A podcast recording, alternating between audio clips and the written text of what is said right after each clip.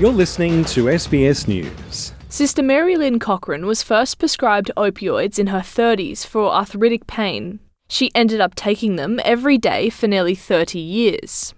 My experience for me, the first time using opioids, was an absolute relief because of removing the pain that I was experiencing at the time. But as my time went on, I realised that I needed to get any relief constantly was to take more opioids. The side effects for me became a bit problematic. Like there was a stage where I couldn't drive. I was becoming just lethargic and sort of not wanting to do anything. It was that like being in a cloud. So what is an opioid? Mark Connor is a professor of pharmacology at Macquarie University.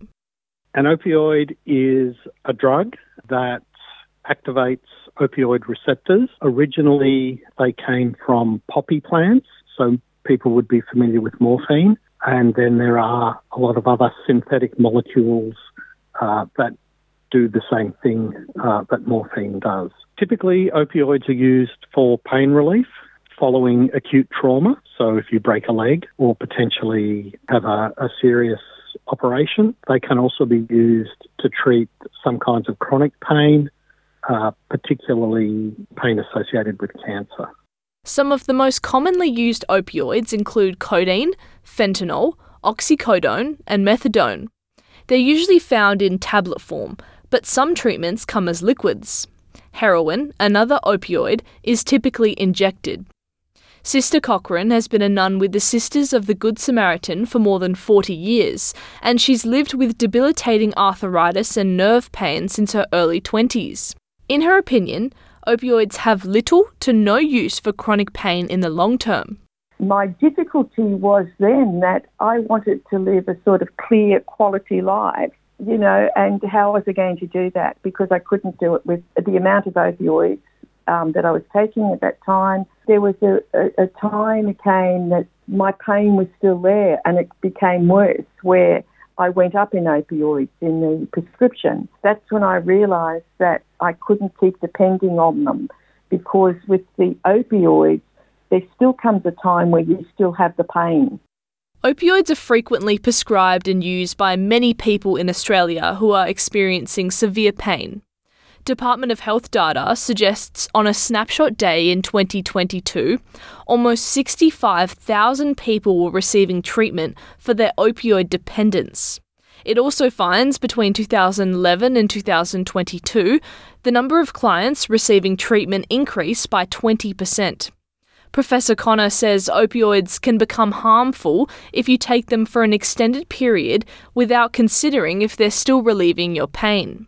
They can stop working after a while, and so you may need to take more opioids, and that can become a problem. Typically, they're problematic with long-term use. Yeah, if you take too much at once initially, you can have a problem with an acute overdose, but for the most part, they're reasonably safe when prescribed for a broken leg or post-operatively. They can be dangerous and they can be problematic for people, but they're also really useful for pain relief, and pain is post-operatively or chronically, pain is really debilitating. Opioids now account for more drug-related deaths in Australia than any other drug category. And although they're only available in specific cases through a doctor, because of their addictive nature, there's also an illegal market. Mark Locks is an associate professor at the Queensland University of Technology. He says fentanyl, which is 50 times more potent than heroin, is one of the most dangerous opioids, slowly making its way into the market.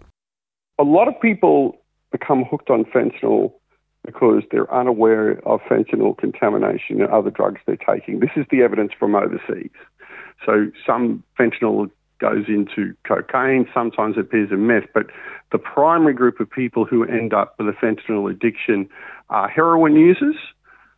Because fentanyl is so much cheaper, a lot of people who supply heroin are using fentanyl to produce the same outcome as heroin at a much cheaper price, but they're still selling it as heroin. The United States is already dealing with a fentanyl epidemic, with its Drug Enforcement Agency revealing it seized more of the drug in 2023 than ever before. It seized 386 million deadly doses of fentanyl, which it says is enough to kill every American. So, what are the possible implications for Australia?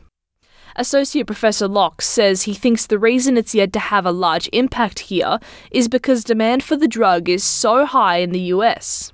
The illicit market for fentanyl, the chemicals are made mostly in China, but the fentanyl's produced in Latin America, mainly Mexico, sometimes Colombia, and it's coming to Australia from the information we have right now, through the same sources that are providing cocaine from that same region. The danger, unlike cocaine, is the death rate, where there's all these stories in America where the opioid overdose rate is so high, they are losing more people than died in the entire Vietnam War from the American Army. The Australian Federal Police says it's aware of the risk fentanyl poses to communities. However, there have only been a small number of detections to date. Health professionals say over 45% of unintentional drug-induced deaths in 2021 were associated with opioids, so there's more work to be done to draw attention to the dangers. Kira Hain, SBS News.